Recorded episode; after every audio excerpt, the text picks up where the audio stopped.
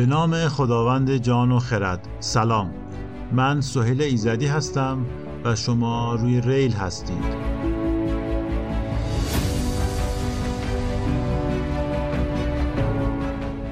ریل پادکستی درباره توسعه و عقب موندگیه. می‌خوایم ببینیم چرا بعضی کشورها روی ریل توسعه افتادن اما بعضی هنوز تاریخ رو با پای پیاده طی می‌کنن.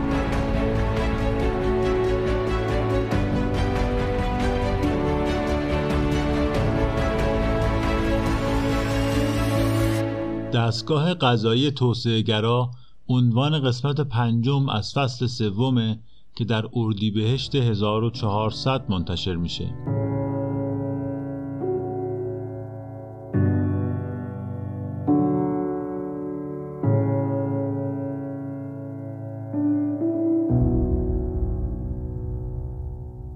در ادبیات توسعه‌ای که تو ایران جریان داره مسئله نظام غذایی و کارکرد و نقش اون در توسعه کمتر مورد توجه قرار گرفته.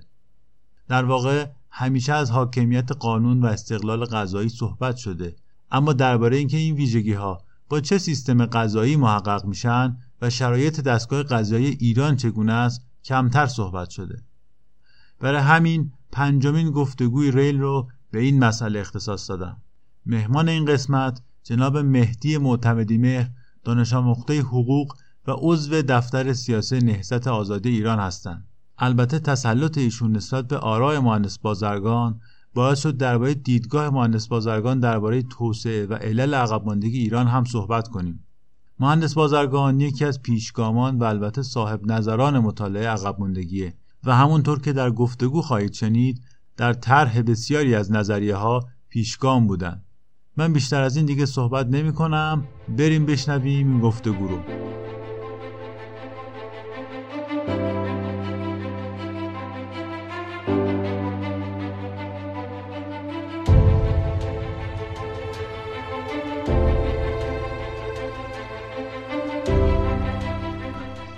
جناب معتمدی سلام عرض می‌کنم خدمت شما. خیلی ممنون که دعوت ما رو پذیرفتید و وقت گرانبهاتون رو به ما می‌دید. اجازه بدید که من از در واقع اینجا شروع بکنم.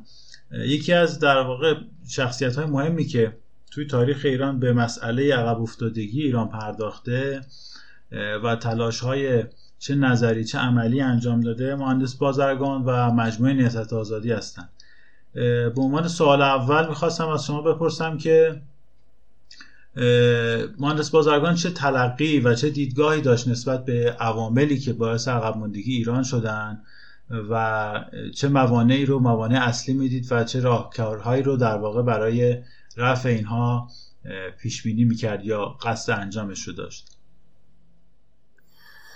عرض سلام و سپاس دارم خدمت شما دوستان عزیز و ممنونم که چنین فرصتی رو برای من فراهم کردید که به این بحث مهم پرداخته بشه. خب نگاه مهندس بازرگان به در واقع مسئله عقب ماندگی یا توسعه نایافتگی ایران برخواسته از نگرش کلانتری بود که به مفهوم خود توسعه داشت. همونطور که می‌دونید توسعه ایران بحثیه که حداقل از زمان عباس میرزا مطرح شده بعدها امیر کبیر.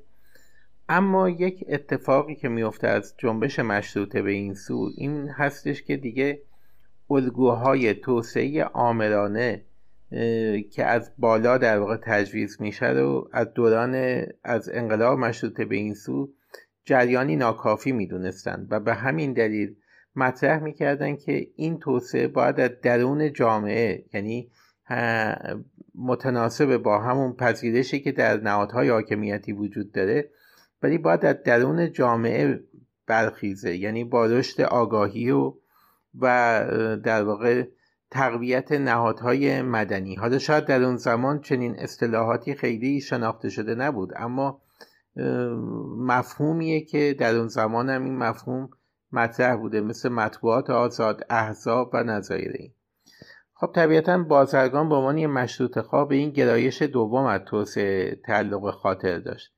به مفهوم شهروند حقوق شهروندی حقوق بشر تعلق خاطر داشت. بازرگان جز اولین کسانی که بحث حقوق بشر رو در ایران مطرح می‌کنه. کتاب راه طی شده در سال 1327 یا 28 یعنی مقارن با همون زمانی که اعلامیه جهانی حقوق بشر مطرح میشه به این مفهوم می‌پردازه. بعدها هم بازرگان جز نخستین کسانیه که اولین نهاد حقوق بشری ایران رو بنیان می‌گذاره و در مرامنامه نهضت آزادی هم وفاداری به مفاد اعلامی جهانی حقوق بشر رو مطرح می‌کنه. این توضیح رو دادم به جهت اینکه عرض کرده باشم نگرش بازرگان بر مفهوم توسعه با اون نگرش آمرانه ای که مطرح می‌شد ما به مجرد رشد علمی صنعتی در واقع مدرن شدن نهادهای حکومتی به دست میاد متفاوت بود.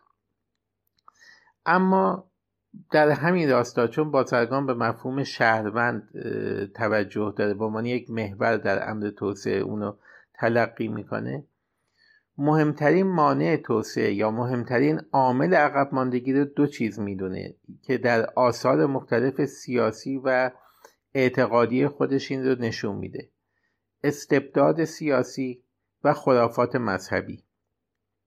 یعنی بازرگان مطرح می‌کنه در دورانی که این بحث مطرح می‌شد که مسئله اصلی جامعه ایران استعمال است استثمار است یا به تعبیر دکتر شریعتی استحمال. بازرگان می‌گفت نه مشکل جامعه ما استبداد است استبداد است استبداد است. و این استبدادی که منجر به زمینه های استثمار میشه منجر به بروز استعمار میشه. بازرگان جمله معروفی داشت که مطرح می‌کرد می‌گفت دست استبداد دست استعمار معمولا از آستین استبداد داخلی بیرون میاد. یا حتی مطرح می‌کرد میگفتش که در شرایط استبدادی در جامعه استبداد زده حتی خدا هم پرستیده نمی شود یعنی از نظر بازرگان حتی دینداری در فضای استبداد زده غیر ممکنه. و توسعه نایافتگی انسان رو در زمینه های مادی و معنوی ناشی از استبداد می‌دونه. منتها این استبداد در جامعه مثل ایران که یکی از مهمترین معلفه های اجتماعیش دین ورزیه این استبداد متکی به در واقع خرافات مذهبی عقل خرافات که میگیم به معنی عقل گریزی مسئولیت گریزی که حالا در واقع رنگ و بو یا لعاب مذهبی به خودش گرفته. به همین دلیل که شما تو آثار مهندس بازرگان دو وجه استبداد ستیزی و خرافات ستیزی رو در عموم آثار ایشون می‌بینید. حتی بازرگان در پردازش مفهوم بعثت که در واقع یک فرایند ایمانی رو داره ایمانی و رشد انسانی رو داره تر می‌کنه در طی حدود 37 سال به این بحث می‌پردازه. نگاه های مختلفی رو پیرامون رسالت بعثت انبیا مطرح می‌کنه که مهمترین مانع رو استبداد می‌بینه. حتی نگرشی که بازرگان در مقوله عدالت داره در واقع عدالت در مقابل تبعیض یا نابرابری های اقتصادی فقط نمی‌بینه. عدالت رو در مقابل استبداد می‌بینه. نکته مهم در مورد بازرگان در این مورد اینه که بازرگان دوگانه عدالت و آزادی رو معمولا مطرح نمی‌کرد. در فضایی که مطرح می‌شد اولویت با آزادی است یا عدالت بازرگان مطرح می‌کنه و میگه که نخستین حقی که از هر انسانی تضیین میشه و نخستین بیعدالتی که در زندگی هر انسانی پدید میاد گرفتن آزادی از اوست. و هیچ چیزی هم به جز استبداد و خودکامگی جای آزادی رو نمی‌گیره. این نگاه خب نگاه منحصر به فردیه. به ویژه در اون فضایی که از دهه چهل به بعد ما شادی رشد گفتمان انقلابی هستیم.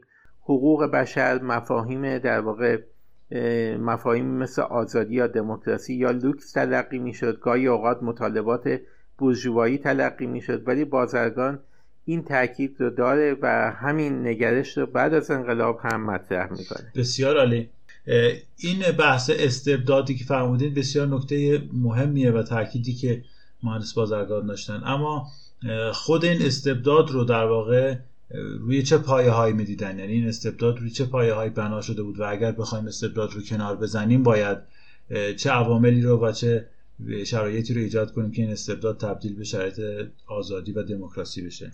ببینید مهندس بازرگان در واقع نوشته ها و تقریرات زیادی از خودش به جا گذاشته. فکر می‌کنم بیش از شاید 22 سه هزار صفحه مجموعه آثار بازرگانی که تا اینجا تا حدود 34 5 جلدش منتشر شده و در سایت بنیاد فرهنگی مهندس بازرگان قابل دسترسیه.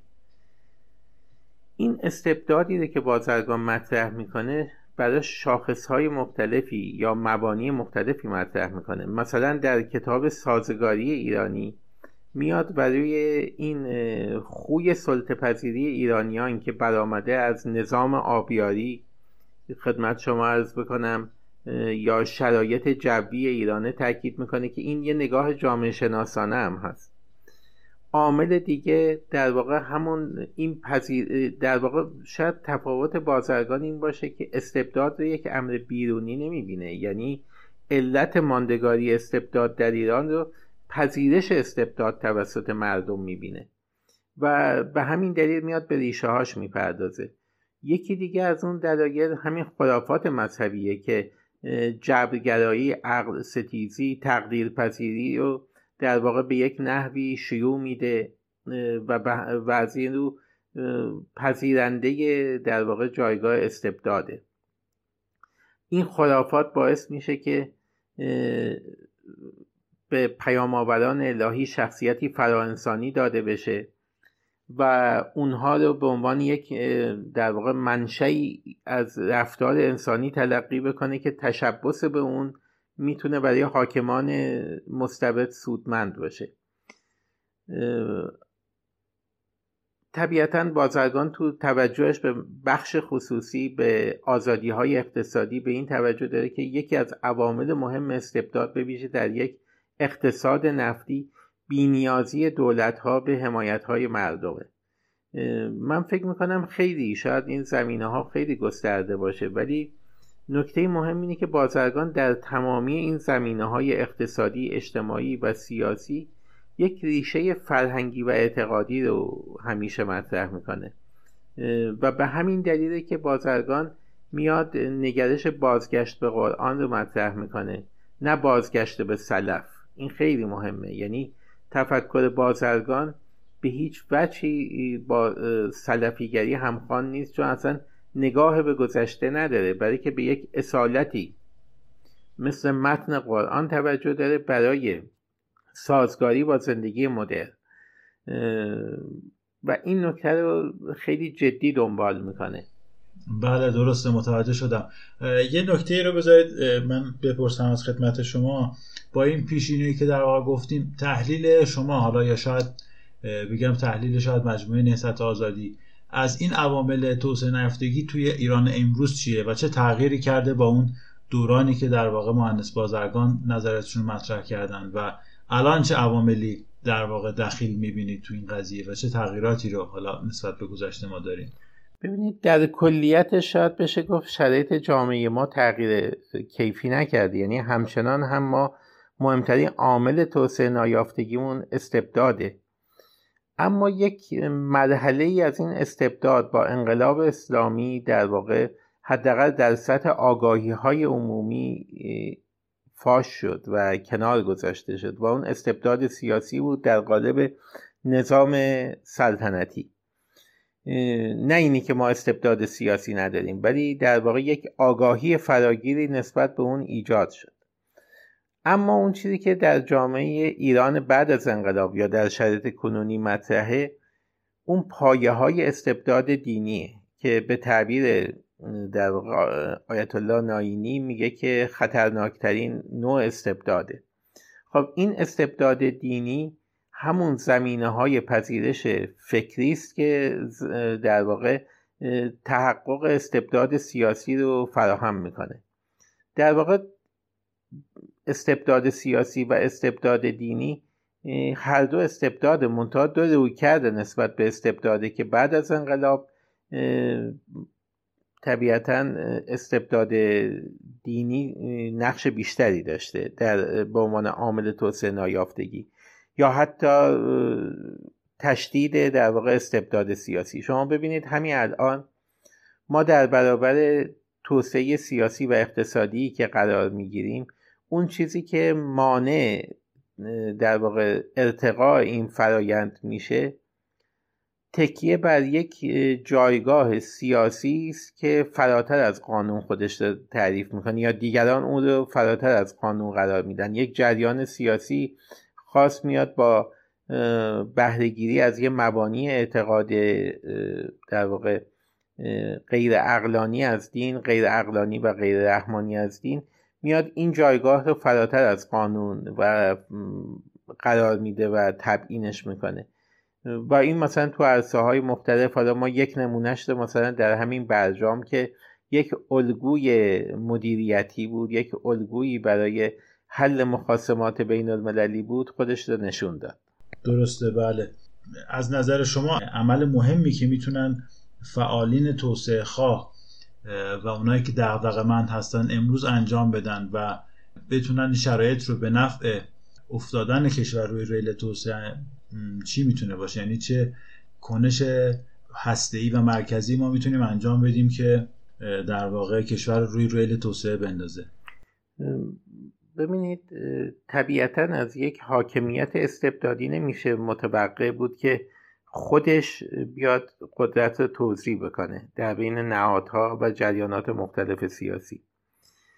بنابراین اگر ما بخواهیم یعنی اگر همچنان استبداد رو مهمترین عامل توسعه نایافتگی بدونیم و بخواهیم طی روش های قانونی و تدریجی برای مهار استبداد عمل بکنیم راهی به جز تقویت جنبش های اجتماعی مسالمت آمیز و اصلاحی و تقویت نهادهای جامعه مدنی باقی نمیمونه. به همین جهته که سیاست ورزی در قالب تحذب فقط می‌تونه این وظیفه رو ایفا بکنه. یعنی ما وقتی که به عنوان یک فعال حزبی سیاسی ورود پیدا می‌کنیم با تمام محدودیت ها موانع و ایراداتی که ممکنه احزاب ایران داشته باشه ولی ما در یک جهتگیری توسعه آمیز قرار میده یا به عنوان یک فعال مدنی یا فعال کارگری از با بهرهگیری از نهادهای مثل سندیکاها.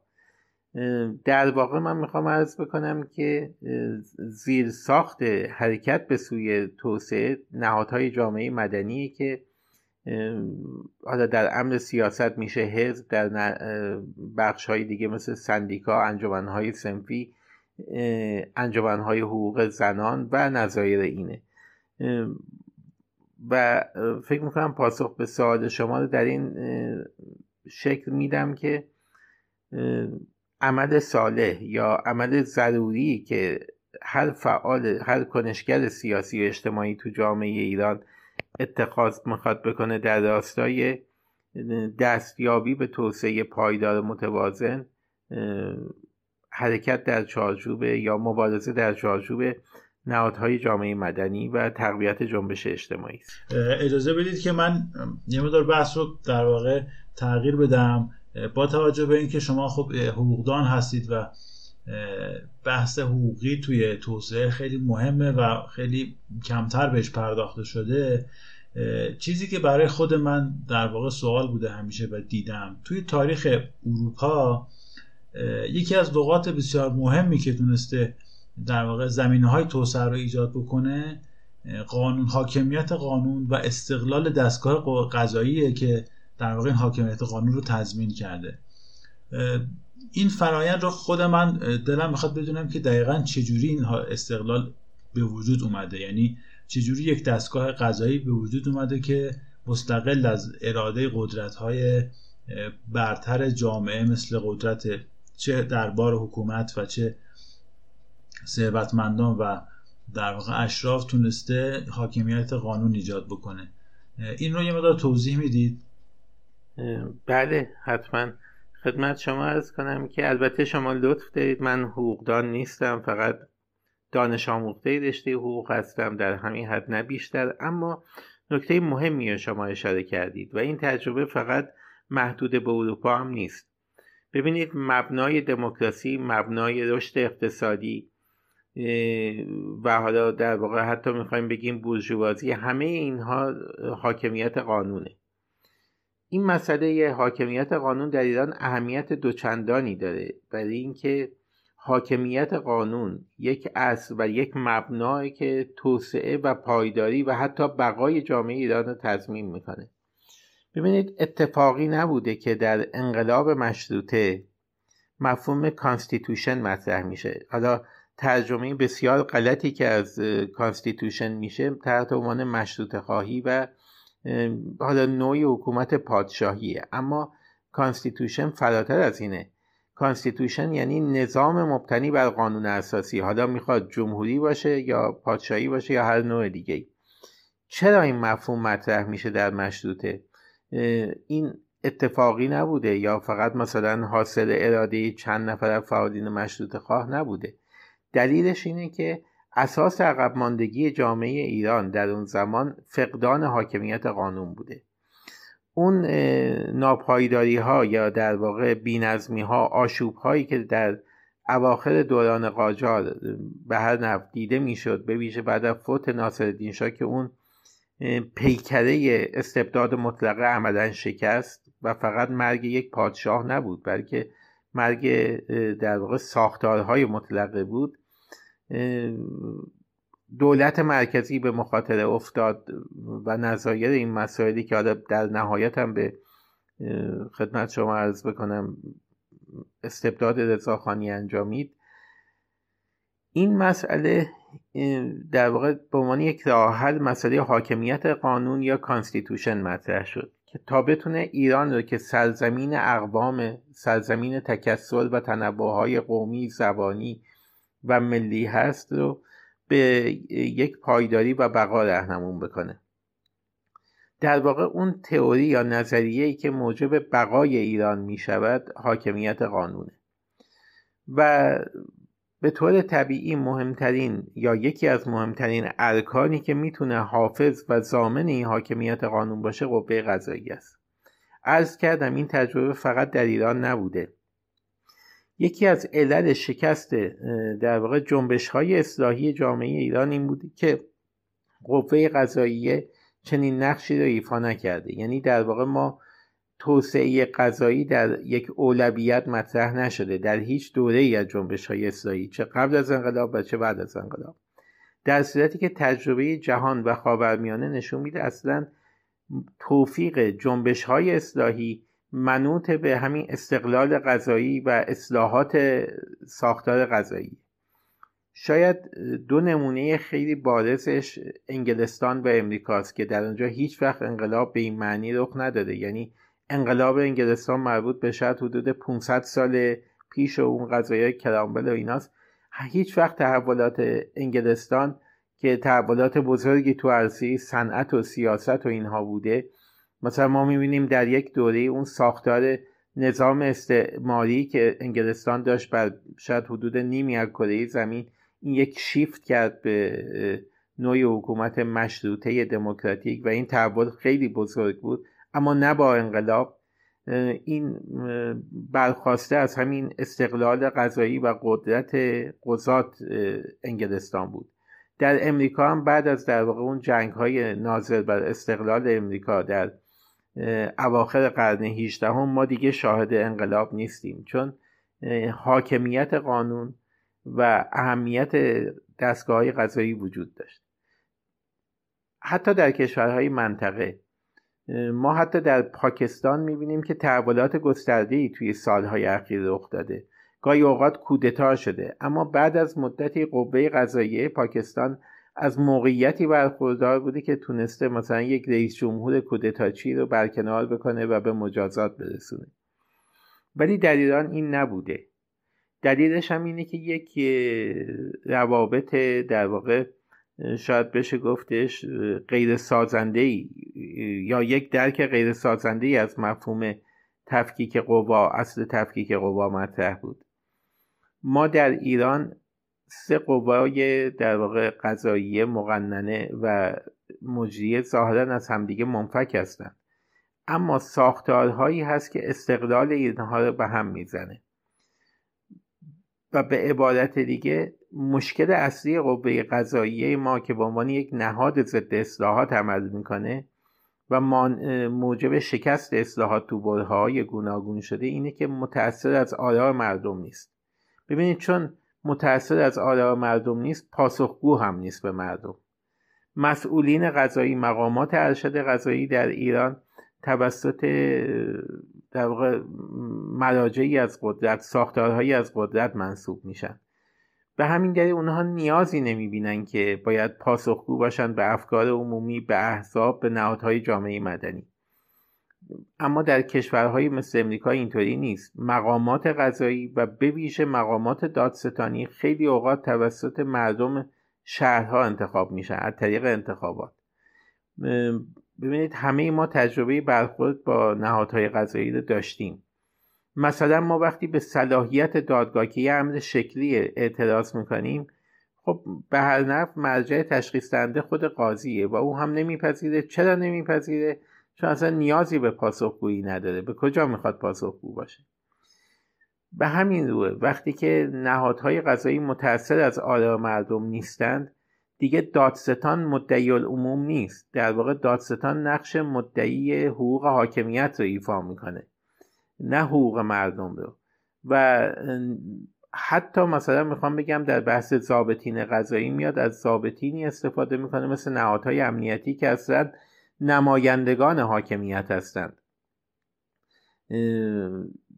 می‌خوام عرض بکنم که عدم تاثیرپذیری انتخاب مقامات ارشد غذایی مهمترین عاملی بوده که ما نتونستیم از در واقع ظرفیت های توسعه غذایی در راستای توسعه سیاسی و اقتصادی پایدار بهره بشیم.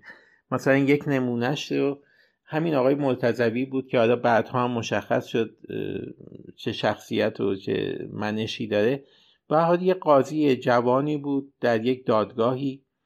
به تنهایی تونست بیش از پنجاه تا نشریه رو توی ایران ببنده و یک فضایی رو کاملا مسدود بکنه و موجبات شکست جنبش اصلاحات رو فراهم بیاره. خیلی راحت تونستن این کار انجام بدن.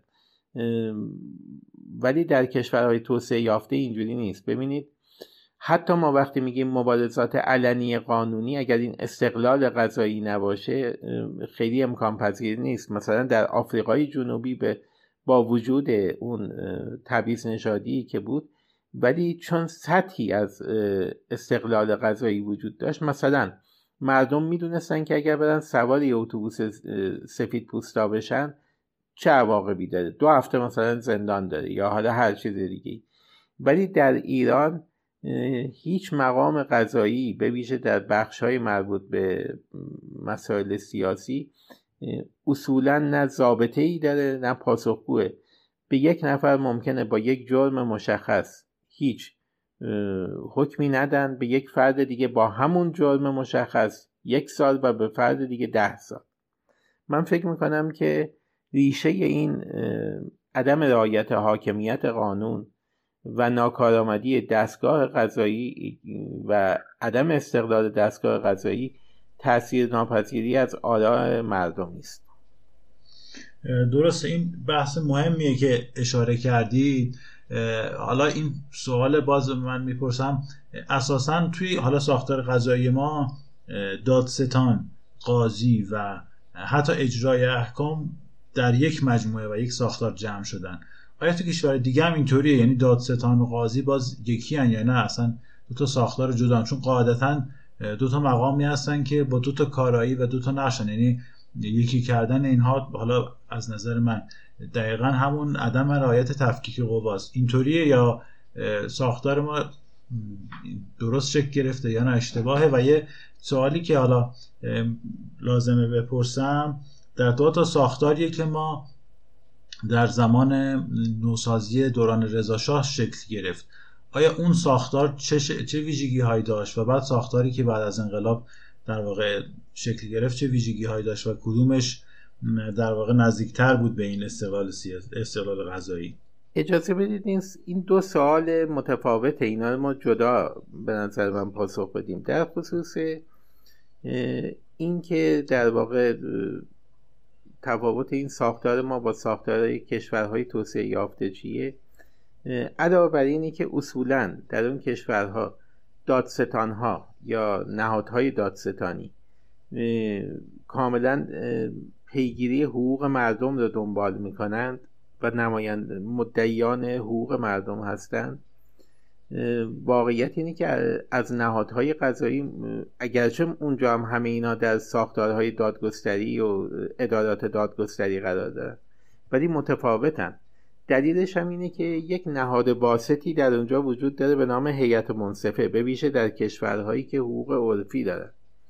قاضی در اونجا قدرت در واقع جرم تلقی کردن عمل رو نداره. دادستانی تحقیقات اولیه رو انجام میده تحقیقات مقدماتی رو انجام میده. اعلام جرم بودن یا غیر جرم بودن توسط یک نهاد عرفی که نمایندگان اصناف مختلف تحت عنوان هیئت منصفه انجام میشه. و قاضی فقط متناسب با اون تشخیصی که هیئت منصفه داده بنابر تجربیاتش و دانش حقوقی که داره میزان مجازات رو مطرح می‌کنه یا مجازات های جایگزین رو پیشنهاد میده و مطرح می‌کنه. و بهش حکم میده. خب این ساختار در ایران وجود نداره. نه به خاطر اینی که دادستانی و دادگستری هر دو در قوه قضایی هستند بلکه به خاطر اینی که این روابط بین اونها حاکم نیست. یعنی در اینجا هم فقدان عدم حضور در واقع نهادی مثل های منصفه منجر به این شده که این دستگاه قضایی متأثر از رأی مردم نیست. ببینید هیئت های منصفه در کشورهای عرفی حقوق عرفی بسیاری از این افراد اصلا حقوقدان نیستند نمایندگان اصناف مختلفن. یکی معلم یکی تاجر دیگری نمی‌دونم شغل دیگه ای داره یا از سنف دیگه هست. اینها در واقع نمایندگان افکار عمومی جامعه و این عملی که انجام شده میگن این جرم بوده یا جرم نبوده. خب این خیلی فرق می‌کنه با شرایطی که ما یک نفر قاضی در طول یک روز ممکنه هفت تا هشت تا پرونده رو مطالعه بکنه و رأی بده و به طور شخصی فقط برخورد می‌کنه. حالا تازه گاهی اوقات در عمل این قاضی خودش وظیفه اخذ تحقیقات رو هم به عهده می‌گیره. این در این بخش من به سوالتون فکر می‌کنم پاسخش شاید مفید باشه. در مورد اون چیزی که در دوره رضاشاه اتفاق افتاد. خب ببینید نظام قضایی ما که در تولیت روحانیون بود مرحوم علی اکبر خان داور اومده و به اتفاق جمعی از حقوقدانان و دانشمندان اون زمان اومدن این رو تبدیل به یک نظام حقوقی مدرن کردن. به همین دلیل شما نوعی تفکر مدرن درش می‌بینید. درسته مثلا قانون مدنی ما همون زمان هم از فقه شیعه یا کتاب هایی مثل مثلا شرح لومه و اینها گرفته شده بود. اما ساختاری که این رو مطرح می‌کنه چه در آین دادرسی های کیفری و مدنی و چه در نظاماتی که مثلا در قانون تجارت در قانون مجازات در قانون اساسی همه اینها میاد متبربر میشه اینها نظامات مدرنن تفکر مدرن برش حاکمه. اگرچه رضاشاه عملا میاد و این ساختار رو به دست می‌گیره ظلم های فراوانی می‌کنه انبار مردم رو مصادره می‌کنه و خیلی کارهای دیگه می‌کنه. ولی این ساختار بر اساس یک تفکر مدرن شکل می‌گیره. به در بخش کیفری. اما بعد از انقلاب چون این انقلاب یک انقلاب اسلامی بود رهبریش در دست فقها بود و بحث حقوق و حدود اسلامی در واقع مطرح می‌شد بحث قصاص نمی‌دونم دیات و نظایر اینها. این یک بازگشتی به تفکر فقهی داشت. ساختار ظاهری دادگستری بعد از انقلاب همون شکل ظاهرا مدرن بود شعب دادگستری و این چیزهایی که بود. اما تفکر حاکم بر اون به یک تفکر ماقبل مدرن در واقع سوق داده شد. به همین دلیل مثلا در سالهای اول انقلاب وکلا پذیرفته نمی شدن در محاکم دادگستری. یا برای در واقع اینی که فردی بتواند از صلاحیت قاضی بودن برخوردار بشه صرف تحصیلات حوزوی کافی دونسته می‌شد. حتی در مثلا شعب مهم قضایی و گاهی اوقات حتی در مثلا دیوان عالی کشور. ببینید حتی مثلا رئیس دیوان عالی کشور فردی مثل آیت الله بهشتی تعیین میشه یا آیت الله موسوی اردبیلی که حالا به رغم اون در واقع ارزیابی هایی که میشه در امور سیاسی و اجتماعی از این افراد داشت. ولی این افراد حتی یک کلمه با حقوق جدید آشنا نبودند. و خدمت شما ارز بکنم هیچ سابقه غذایی نداشتند. به همین دلیل این تاثیرات خودش رو می‌گذاره. در یه دوره ای که در زمان آیت الله یزدی اصلا یک فاجعه رخ میده و میان نهاد دادستانی رو منحل می‌کنن دادرسی رو یک مرحله ای می‌کنن در اول انقلاب هم بود. یعنی ما وقتی مثلا دادگاه های شر آقای خلخالی یا محاکم انقلاب اون زمان ذکر میشه تک مرحله ای بودن این دادگاه بود. یا عدم برخورداری متهم از حقوق دفاعی. ببینید یکی از مسائلی که در مورد ساواکی ها ارتشی ها اینها مطرح می‌شد و در اون زمان محل اختلاف افرادی مثل دکتر یزدی یا مهندس بازرگان با بخش های روحانیت بود این بود که دکتر یزدی هم نمی‌گفت نصیری بیگناهه ولی می‌گفت که شما در چارچوب مقررات و حقوق دفاعی براش امکان دفاع فراهم بکنید. و اصلا طرف مقابل به این قائل نبود که باید چنین کاری بکنه. ظرف کمتر از چند ساعت محاکمش رو انجام می‌داد. و حکمش هم اجرا می‌کرد. در فرانسه همین الان نهاد اجرایی نهادی دارن تحت عنوان حالا ما شبیه همین نهاد اجرایی احکام ماست ولی یک نهاد کاملا مستقله.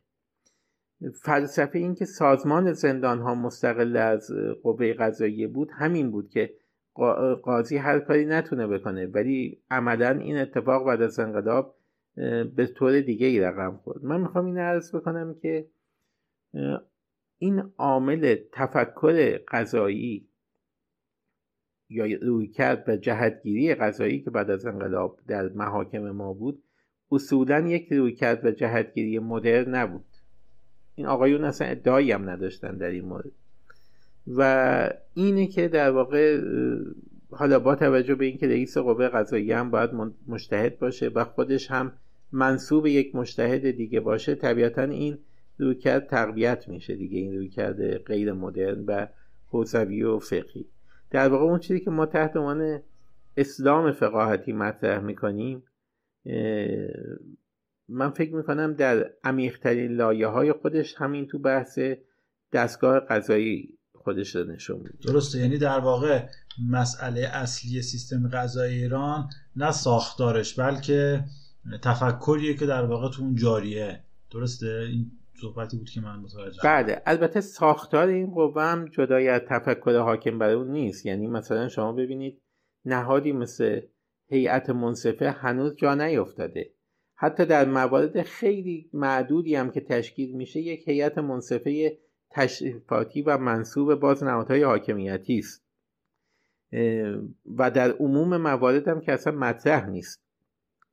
دادستان ها به خاطر ارتباطی که با ضابطین قضایی یعنی با ضابطین امنیتی دارن تحت عنوان ضابط قضایی طبیعتا تاثیرپذیری بالایی دارن. در پرونده های سیاسی شما وقتی کیفرخواست دادستان ها رو می‌خونید یا بازپرس و دادیار ها رو می‌خونید گاهی اوقات کپی پیست گردش کارهای امنیتیه که بوده توش. این تجربه رو عموم افراد دیدن خب این می‌خوام بگم که خود ساختار هم در بسیاری اوقات ساختار مدرنی نیست. ولی خب اون عامل مهمتر اینه که تفکر مدرن بر این ساختار حاکم نیست. درسته خیلی ممنون. یه نکته ای رو اشاره کردید به عنوان حقوق عمومی یا حالا کامن لا که معروف هست. یه توضیحی در این باره می‌دید که این سیستم دقیقا چجوریه چون یه اصطلاح دیگه هم هست یا یه سیستم دیگه به اسم سیویل لا که حالا فکر می‌کنم توی اروپای مرکزی بیشتر اروپای قاره جریان داشته. یه توضیح هم در این رابطه میفرمایید که دقیقا این سیستم چجوری کار می‌کنن این دو, بله این در واقع دو روی کرده متفاوت برای دستیابی به عدالته که سیویل لا یا حقوق نوشته که در اروپای مرکزی بیشتر مطرح بوده مبتنی بر قوانین کد و در واقع مجموع قوانینی که حالا در حوزه های مختلف کیفری تجارت یا هر چیز دیگه بیان شده که حقوق ایران هم در همین ساختار قرار داره. یعنی حقوق ایران هم همین حقوق نوشته است. ما محاکم دادگستری ما بر اساس قوانین حکم می‌کنن. مثلا بر اساس ماده فلان قانون تجارت یک حکمی داده میشه. اما البته فقط این دو نوع نیست. مثلا خود ساختار حقوقی آلمان ایتالیا اینها هر کدوم تنوعهایی دارن. ولی حالا فعلا موضوع بحث ما نیست. اما انگلستان یا کشورهای حقوق عرفی مثل آمریکا نمی‌دونم کانادا استرالیا اینها میان از یک سنت غذایی بهره گیری می‌کنن یا از یک سنت پارلمانی بهره گیری می‌کنن. در این نوع حقوق میگن که دستیابی به عدالت فقط بر اساس موازین عادلانه قابل دسترسی نیست ممکن نیست. دسترسی به عدالت بر اساس شیوه اداره جلسات دادرسی شیوه عادلانه جلسات دادرسی مقدوره. به همین دلیل میان اصولی بر نحوه تشکیل جلساتشون یا آینهای دادرسیشون. در واقع تعیین می‌کنن بر نظامات پارلمانیشون تعیین می‌کنن. حق افراد در ابراز سخن نوبتگیری نمی‌دونم پیشنهادهای مکمل وکیل و و خیلی چیزهای دیگه که هستش. بر اساس این اصول میان و سرنوشت محاکمشون رو رقم می‌زنن. و به جای اینی که به قوانین اتکا بکنن بر کیس های قضایی خودشون که متکی بر رعایت همین اصوله تکیه می‌کنن این کامانلا تو ایران چیز شناخته شده ای چندان نیست ولی بیشتر یک سنته در واقع یک سنت پارلمانیه که بر هر نهاد جمعی تصمیم گیری حاکمه. یک مجموعی وجود داره به نام اصول رابرت که الان تو ایران در واقع روش دارن کار می‌کنن. برای اداره جلسات محدود به جلسات غذایی هم نیست. یعنی می‌تونه جلسات سیاسی باشه کاری باشه یا هر چیز دیگری که نحوه اداره جلسات را آموزش میده. و بر اساس نحوه تشکیل جلسات نحوه اداره جلسات بهرهوری را ارتقا میده. خب در نهاد غذایی بهرهوری در واقع بهرهوری غذایی متناسب با عادلانه پیش رفتن اون روند تعیین میشه. به همین دلیل اینا فکر می‌کنم تفاوتایی که بین این دوتا میشه مطرح کرد. بسیار عالی ممنونم. فقط من یه به عنوان سوال پایانی از دیدگاه شما مسئله قضایی دستگاه قضایی ایران تابع مسئله سیاسی است؟ یعنی اگر ما مسئله سیاسی رو حل بکنیم مسئله قضایی هم حل میشه؟ یا اینکه نه ما اول باید به طریقی مسئله قضایی رو حل کنیم تا بتونیم در واقع سیستم سیاسی و آزادی سیاسی رو به دست بیاریم. این نسبت علت معلولی دارن یا تعاملی دارن؟ چجوری شرایطش؟ ببینید یه طرف باید توجه داشته باشیم پرونده های سیاسی تو هر نظام غذایی از جمله نظام غذایی ایران خیلی معدوده. تعدادش اصلا قابل شمارش با مجموعه پرونده هایی که تو نظام غذایی مطرحه نیست. اما این بحرانی که در نظام غذایی ما وجود داره راه حلش یک راه حل سیاسی است. یعنی راه حلش به رسمیت شناختن حقوق شهروندی تأثیر پذیری نهاد غذایی از آراء مردمه که اینها همه راه های سیاسی است. از سوی دیگه خود در واقع توفیق این راه حل سیاسی نیاز به یک پشتیبانی غذایی و استقلال غذایی داره. اینها رو ما خیلی نمی‌تونیم از همدیگه منفک بکنیم. یعنی به همین دلیل همین پیچیدگی در این ساختارها و در این واقعیت هاست که بحران ایران رو پیچیده و ساختاری می‌کنه. اگر چنین نبود و راحل های بسیط و ساده ای پیش روی ما بود در هر حوزه ای از بحران ها حالا چه بحران غذایی بحران امنیتی بحران سیاسی بحران اقتصادی یا هر بحران دیگه ای قضیه خیلی متفاوت بود. ما بحران هامون بر همدیگه اثرگذار شدن. مثلا همین ناکارآمدی دستگاه قضایی ما یکی از عوامل یکی از موانع توسعه اقتصادی در کشور یکی از در واقع عواملی است که ثبات سیاسی در ایران پدید نمیاد و به طبع اون رشد اقتصادی نمی‌تونه پدید بیاد. یکی از عواملیه که منجر به گسترش فساد میشه گسترش فسادهای سیستماتیک میشه. در واقع خود قوه قضاییه گاهی اوقات به عنوان بخش پرونده های غیر سیاسی رو عرض می‌کنن گاهی اوقات به عنوان بخشی از اون ساختار فساد عمل می‌کنه. این پیچیدگی رو ما باید در نظر داشته باشیم. به همین دلیل های سیاسی به عنوان گام های اولیه مطرحه. اما برای پیشبرد این های سیاسی نیاز به تغییراتی در ساختار قضایی کشور وجود داره. یعنی تا زمانی که این اتفاق نیفته ما نمی‌تونیم انتظار داشته باشیم که جنبش اصلاحی ما به نتیجه ای برسه. البته اگر پاگردهای سیاسی پدید بیاد من غیر ممکن نمی‌بینم که حتی اگر ساختار غذایی هم تغییر نکرده باشه ولی رفتار غذایی تغییر بکنه. منتها این بیشتر شاید تو پرونده های سیاسی که پرونده های معدود و کم تعداد قوه قضایی است باشه. ولی مثلا در عموم پرونده های قوه قضایی این ساختار واقعا تعیین کننده است. به هر من پاسخ روشنی واقعا برای شما ندارم. می‌دونم که پاسخهای من پراکنده است ولی همه اینها بر اساس پیچیدگی موضوع و پیچیدگی شرایط بحران ها قابل توضیحه. کاملا درسته. حالا این بحثیه که واقعا بین همه حساب نظارا مطرحه. یعنی اینکه تقدم حاکمیت قانون وجود داره یا تقدم در واقع اصلاح سیاسی و دموکراسی یه بحثیه که خب یه رابطه رفت و برگشتی دارن اینها و خواستم نظر شما هم تو این رابطه جویا بشم. خیلی ممنون جناب معتمدی که وقت گذاشتین و بسیار استفاده کردیم از نظرات شما.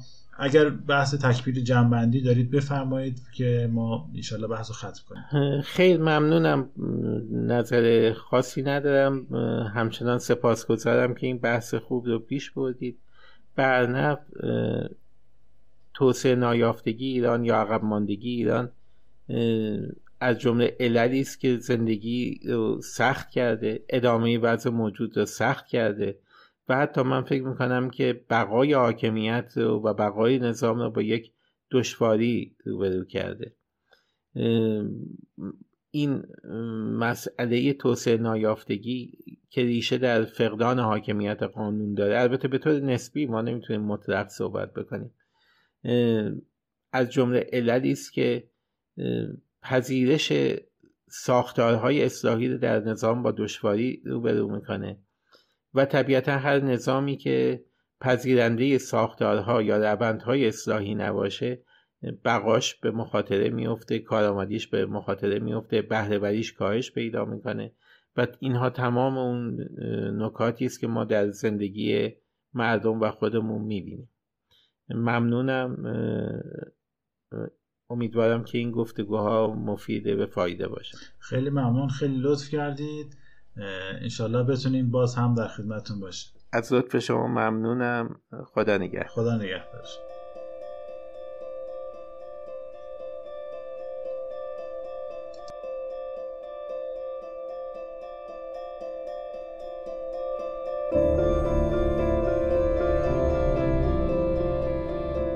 ممنون از جناب معتمدی مهر بابت همراهیشون و ممنون از شما که همراه ریل هستید. بهترین حمایت معرفی این پادکست به علاقمندان این حوزه است و راهنمایی من با نظرات و بازخوردهایی که به دست من میرسونید.